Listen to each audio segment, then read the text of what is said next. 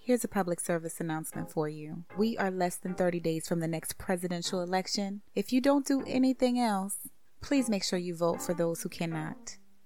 You are now listening to Confessions of a Go Getter podcast, and I'm your host, Jerica Burns. I hope you all are having an amazing week so far, but as I'm sure you can see, there is so much going on. First of all, before we get into anything else, Thank you for 1,000 downloads. Seriously, I mean, you guys could be doing anything else in the world, but you spend five to 10 minutes out of your day to listen to me. And for this, I am forever grateful for each and every single last one of you. So thank you so much. Now, we are still in the midst of a pandemic, and uh, since my last episode, uh, President Trump and his wife have tested positive for COVID 19. Um, he had or still has COVID 19, but we're not quite sure because uh, he did tell us through a tweet to not be afraid of COVID. He feels the best that he has in 20 years.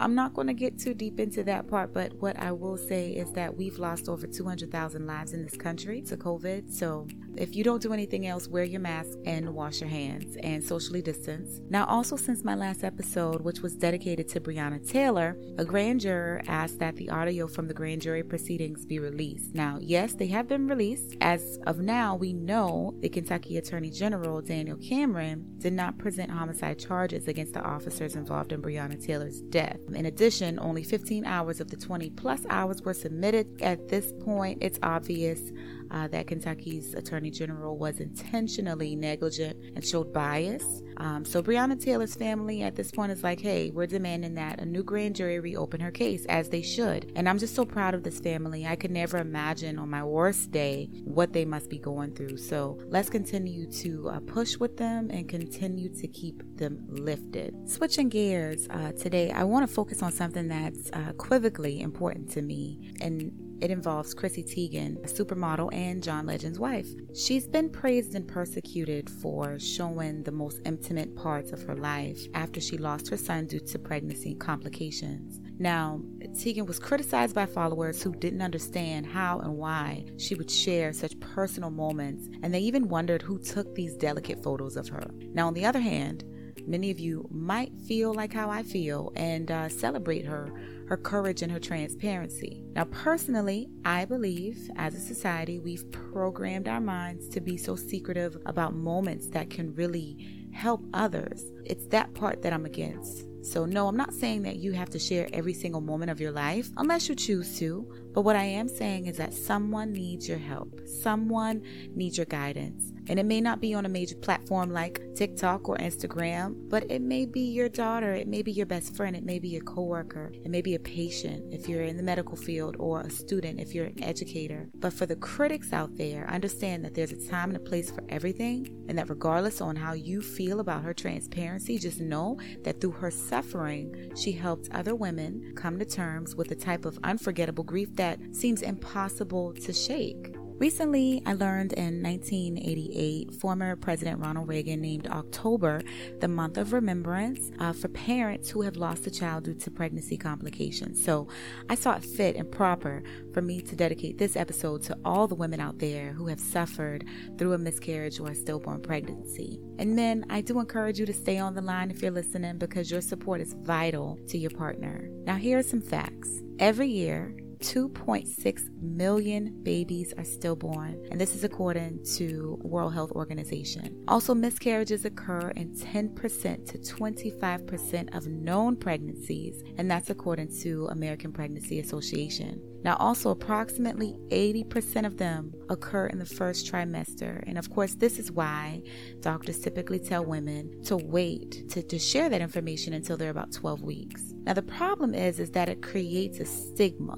And then what happens? There's a lot of shame because there's always that potential that you're going to lose your pregnancy. And that's why I wanted to just share this today. So, as always, here's my confession.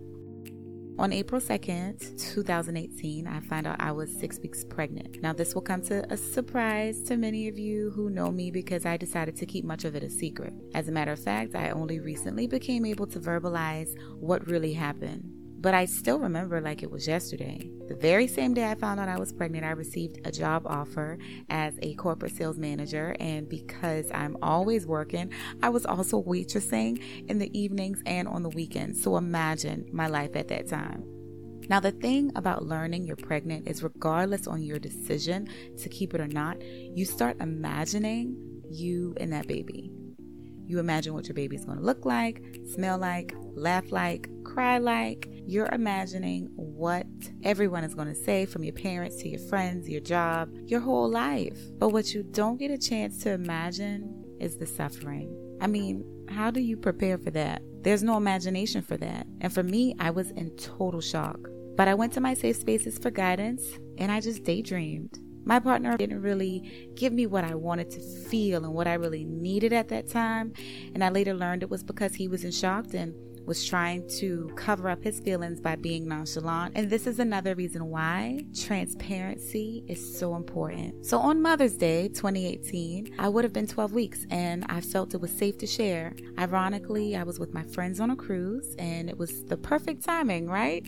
I mean, how else would I explain why I'm not drinking bourbon this weekend? and as I had hoped, they celebrated and kept me lifted the entire trip, except that a few days into the trip, I started bleeding and I just couldn't wrap my head around what was happening or why it was happening. So I just decided to lay down and since we were leaving soon, I went to uh, an urgent care as soon as I got back into town. Um, I do feel like, just thinking about what all happened, that it took forever to get them to talk to me after the ultrasound, but I stayed hopeful and optimistic. When the doctor came in, she told me they couldn't find a heartbeat. I just remember feeling numb, and then a rush of emotion came over me, but I couldn't move. I just felt the tears come, and I just stared at her with these tears streaming down my face while she tried to comfort me, and she just kept repeating, There was nothing you could have done. And I still went to see my doctor that following Monday, and it was the same thing. Then I learned that I had suffered a threatened miscarriage, and all I could do was cry. I just kept crying. I cried so much. And then I started beating myself up because I felt so disappointed and angry towards my body and feeling broken and alone. I mean, my partner was there, but I know he was going through his own series of emotions. So I needed to find out how would I cope. And I'm so grateful for my journal. I'm so grateful for my friends. One girlfriend even met me at my final appointment and she shared a story about her mother's experience. And I learned about a lot more experiences like my own mom and I started thinking, this is really happening. And it's not just happening to me. So I found comfort in knowing that I was not alone. So I share all of this to say there is someone who has already experienced what you're going through right now, no matter what it is. And guess what? That person made it through their journey. And they may have made it through their journey by taking pictures and by journaling, whatever it is that they did to cope. So that's what you'll need to do. But let that person be your light to guide you through it so you don't have to do it alone. And for us women and men who have been through these types of traumatic experiences, we have a responsibility to speak up. And this is why you should care because you can help someone find their place again, find their purpose again, find a way for it not to hurt so bad. So let's just remember that we have to be kind to each other. And just remember your journey is your journey, but you never have to do it alone. Well, guys, that concludes this episode of Confessions of a Go Getter podcast. Be sure to connect with me on Facebook and Instagram at Confessions of a Go Getter podcast. And if you have any questions about this podcast or future episodes, email me at hello at confessionsemail.com. If you have enjoyed this podcast, please be sure to rate and review this podcast on whichever platform you listen to your podcast. Yes, I do read them. Most importantly, share this podcast with everyone you love. Let's build, and thank you so much for tuning in. Until next time, Confessions of a Go Getter podcast.